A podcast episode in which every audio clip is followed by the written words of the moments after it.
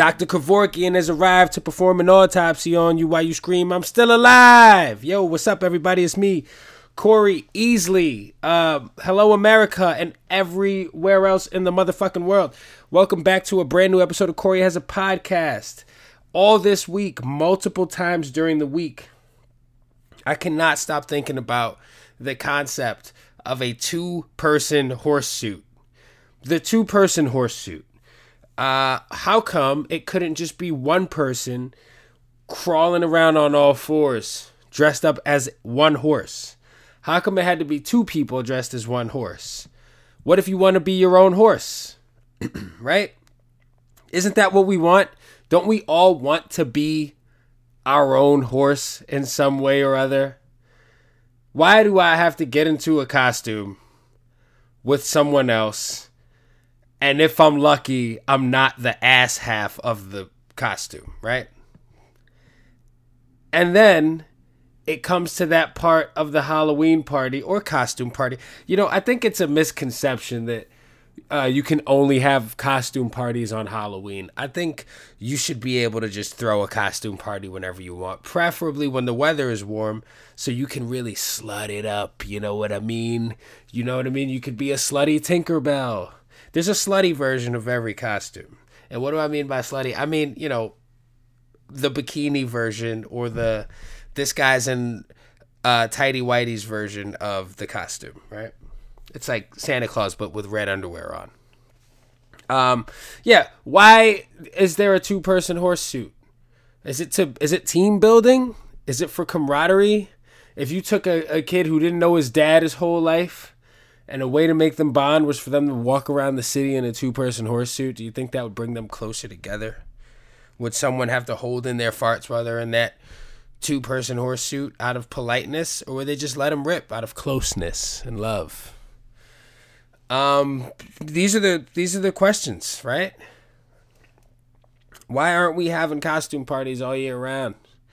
Why don't we have a costume closet? Because you live in New York City. There's only one closet in my apartment, and I got to put uh, the essentials in there, and uh, unfortunately, costumes aren't it. You ever see people that you just think, uh, these people must have a lot of costumes? I heard someone say that one day, and I was like, yeah, that that is a thing. I'm sure that there are people with costumes. People, performers, right? I got a costume bag. Every time we did a Beverly show, um, and shout out to the cast of Beverly. I fucking miss all you guys. Um, every time we did a show, I would take all my shit, fold it up, and put it in a bag and bring it home and just leave it. You know, do you clean all your uh, costume shit for the next show? Some people do, I think, right? But what if you're only doing like two or three shows? You just keep wearing the same shit the whole time until it smells horrible. I used to know a guy. And when I say used to know, I mean like, I don't know what happened. You know when you used to know somebody and you would see them all the time? You would see them all the fucking time on a daily basis. I used to work out with this dude back when I was in college. I was like nineteen. We were in there skipping leg day. You already know. And we were fucking hitting the bench press hard. And we were doing back. Just going in there and having back day. Today's back day. You know, and... uh we would squat like once a week and then go, ah, fuck it, I walk around all day, day on these legs. That's the kind of bullshit people tell themselves. Um, but anyway, that's how it was in the Bronx. If you lived in the Bronx, you didn't work out your legs. That was just how it was. You just wanted to put on a tight shirt and make it so everybody thought you had muscles. But the truth is, you were kind of like, uh, you know, you you would, uh, it's like hiding. You know that closet in your house where you keep all the shit in it and you just stuff everything in there and you fucking need another person to come help you close that closet? You know, you hide stuff. You would hide stuff behind your baggy jeans. You would hide your skinny legs behind your baggy jeans, and you'd put on a medium-sized shirt from Abercrombie and Fitch, who apparently has been stepping their game up lately, and it's not just for college kids anymore.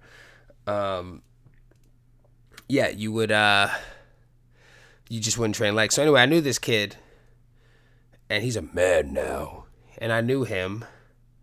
And um, he would always wear the same shit to work out in. Now, that's a little bit dangerous, right? Because it's hot, you're sweating in it, and you keep putting it in the same locker so it's not airing out. and um, it just started to fucking reek. It started to smell so bad that it was like hot, like you would smell it. Like if it was in the room, you would know. Um, and I'll never forget that smell. That smell actually will make me gag. I'm not a person with a weak stomach, but smells get me. Like bad, a bad smell will fuck me up. You know, so that's why like wearing a mask has honestly kind of been a little bit of a blessing, because sometimes shit just smells bad, you know, and I love my city. I love New York so fucking much.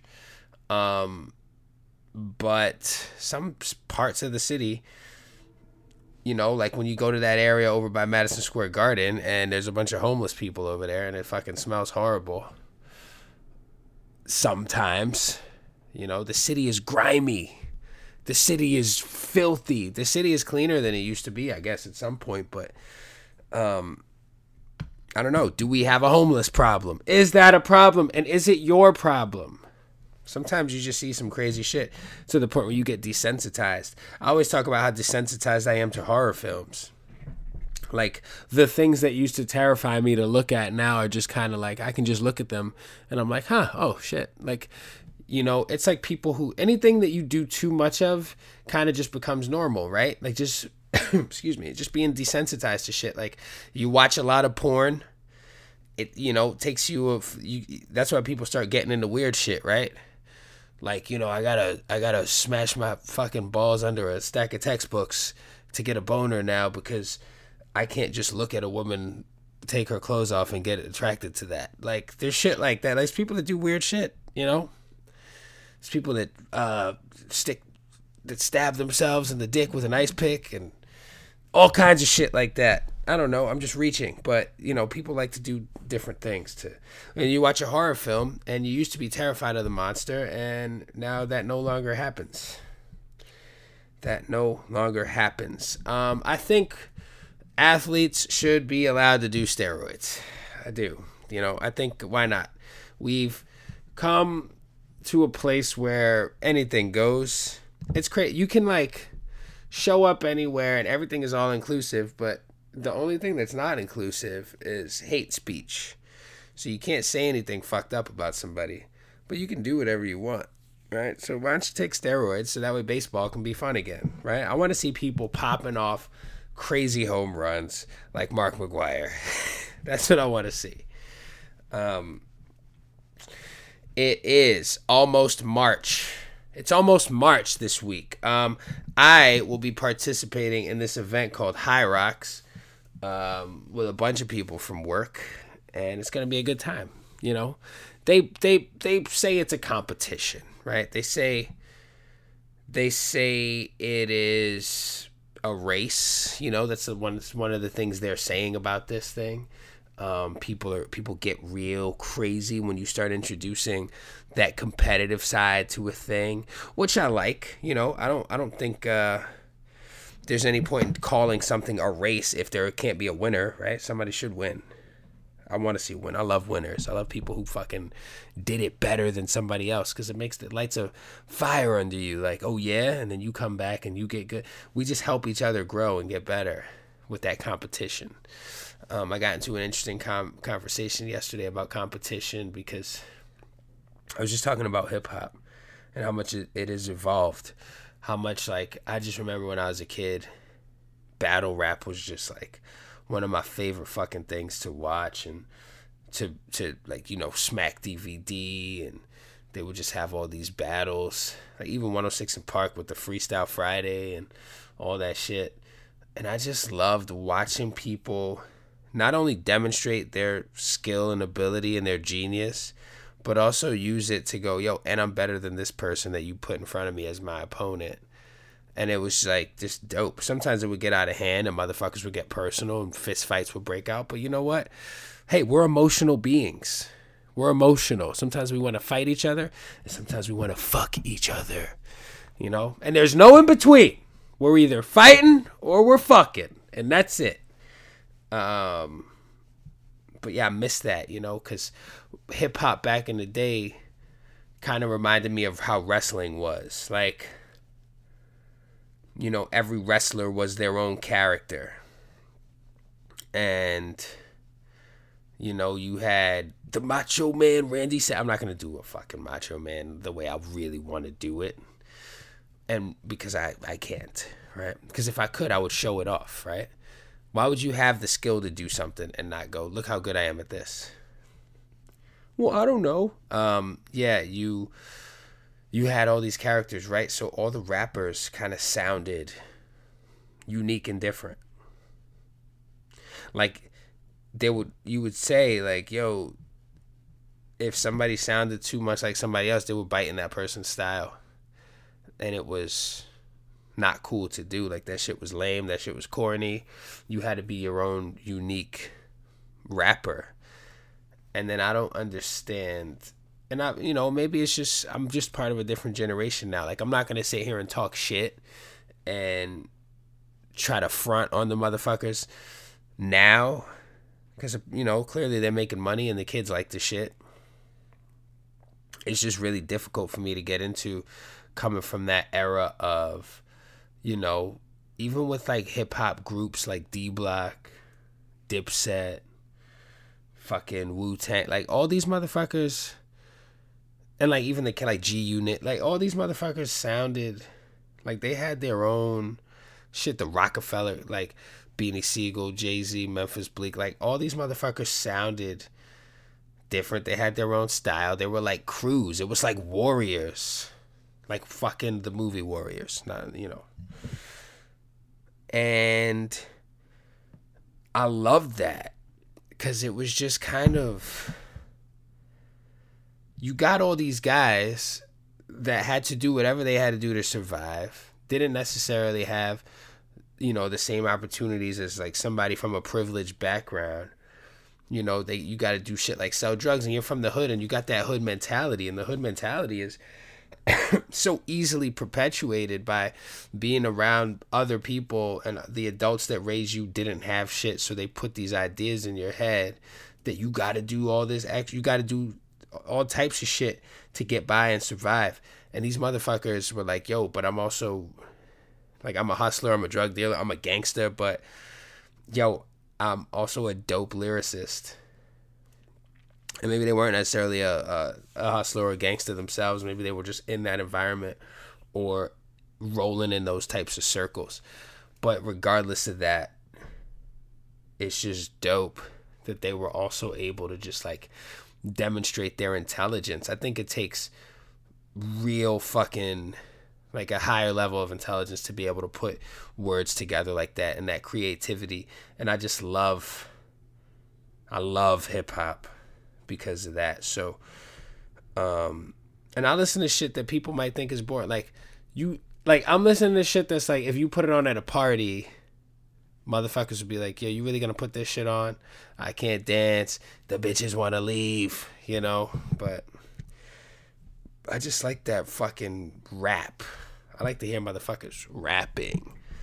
Um, so when rappers come out too, like in the more of like the modern era, when you got guys like J. Cole, you got guys like Kendrick Lamar, you got guys like Logic, you know what I mean? Who are just fucking, yo, you got these fucking um, Conway and all these guys. These motherfuckers are nice. And that's the shit I like, you know, and it really makes me think of, like, wrestling. It makes me think of Stone Cold Steve Austin was different than The Rock, and he was different than Triple H and Shawn Michaels and all these fucking guys, like, and shit was cool, man. Shit was cool. I just, I like that. I like being able to talk about how dope you are and how good you are rather than talking about how much lean you sip and shit, like, and Instagram and how many followers. Like, I don't care about that shit. You know what I mean? Like, just be dope at rapping. Be a dope rapper. But, you know, I digress. So back to this two-person horse suit. I'm very curious to know who invented the two-person horse suit, and we're going to find out today. Who invented steroids? Whoa! Who invented the two-person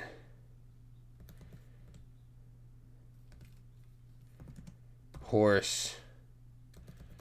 No one's Googled this before? I can't be the only person who's ever Googled this. Pantomime horse. Whoa, what the fuck? What is a two-person horse? Okay, pantomime horse. A pantomime horse. So the actual proper name for a two-person horseshoe is the pantomime horse. A pantomime horse is a theatrical representation of a horse or other quadruped by two actors in a single costume who cooperate and synchronize their own movements. Synchronize their movements. Wow. Okay, so this was made this was made for a reason. This wasn't so two people could get inside essentially a sleeping bag together.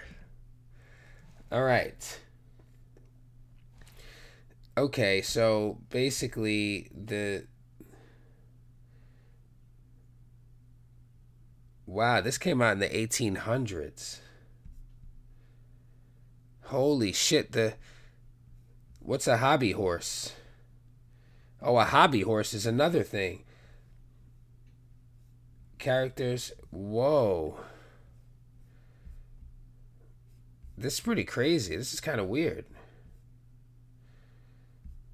Two-person horse costume. And you know what? If you're looking for a two-person horse costume, you can get one on Amazon for seventeen ninety-five, and that's one thousand seven hundred ninety-five dollars. But I'm sure you could find one cheaper somewhere else. But they got some good ones, man. Like, they got ones that look like a real horse. Like, you could just go stand outside of Central Park with your friend in a two-person horse suit, and each of you could just hang out in there, put your iPhone flashlights on, drink a cup of hot coffee, get a fucking electric stove, you know. If the horse suit gets on fire, it's cool. You could just rip it off. Or you could stop, drop, and roll, right? That's one of the, uh, you know, stop, drop, and roll was something I learned in school, and it was way more useful than sine, cosine, and tangent. Am I right? Right? They didn't fucking, that calculator had way too many buttons on it. Way too much for my liking. Um, God, man. Just one time in my life, I think I would like to be in a two-person horse suit. Who, the question of the week is, who would you share a two-person horse suit with? Who would you share it with? You know, I'd probably share one with my best friend Frank, because uh, we would be bickering and fighting with each other the whole time. But it would be hilarious for us. Miserable and hilarious at the same time. That's the beauty of a best friend, though, right? You can tell them to shut the fuck up. You know what I mean? Like, you can actually be a dick to your best friend. And um, maybe just, or my perception of having a best friend is maybe fucked up. Because you can be a dickhead to your best friend, but they know you love them, you know? It's kind of like how you can kind of be an asshole to whatever parent you have that relationship with, and you can be an asshole to that parent, and they're still going to love you. And, you know, your parents are like the first people that you learn how to manipulate. But they manipulate you, too. As you get older, they still keep trying to treat you like you're a little kid sometimes. And you're like, yes, I'm wearing a scarf. It's cold outside. I know that. Um, but yeah, it's pretty sweet. Pretty sweet. Um, on a lighter note, there is no lighter note. On a lighter note, I've, I'm I'm still trying to figure out this coffee thing. I think I, I think I'm just. It's gonna be one of those things that I'm never gonna actually get. Right? I'm never gonna actually get the ratio perfectly on the coffee and the coffee maker at home. So I'm just going to live with whatever comes out of there every time I pour it. Every single time. Just going to have to live with it. Uh, that's about it, man. That's about it. That's about it for me. Um, got a competition coming up. It's a friendly comp. It's a little bit of a race. Got to run. Got to do stuff. Cardio related shit. Gotta push some sleds. Gotta climb over walls. I don't think I gotta climb over walls unless I want to. Unless I want to make my life more difficult. Um, I'm climbing my own walls in life. Okay, we all climb a wall every single day. It's a metaphor. Think about it, guys. Have a great fucking day. Uh, take care of yourselves. Take care of the people you love. Do something good for yourself. Right? People, I think, oftentimes confuse Um, actual self-care with selfishness. And, you know, it, it's unnecessary, right? Do something kind for you. Respectfully. Have a nice day, everybody. Thank you. Thank you. Later.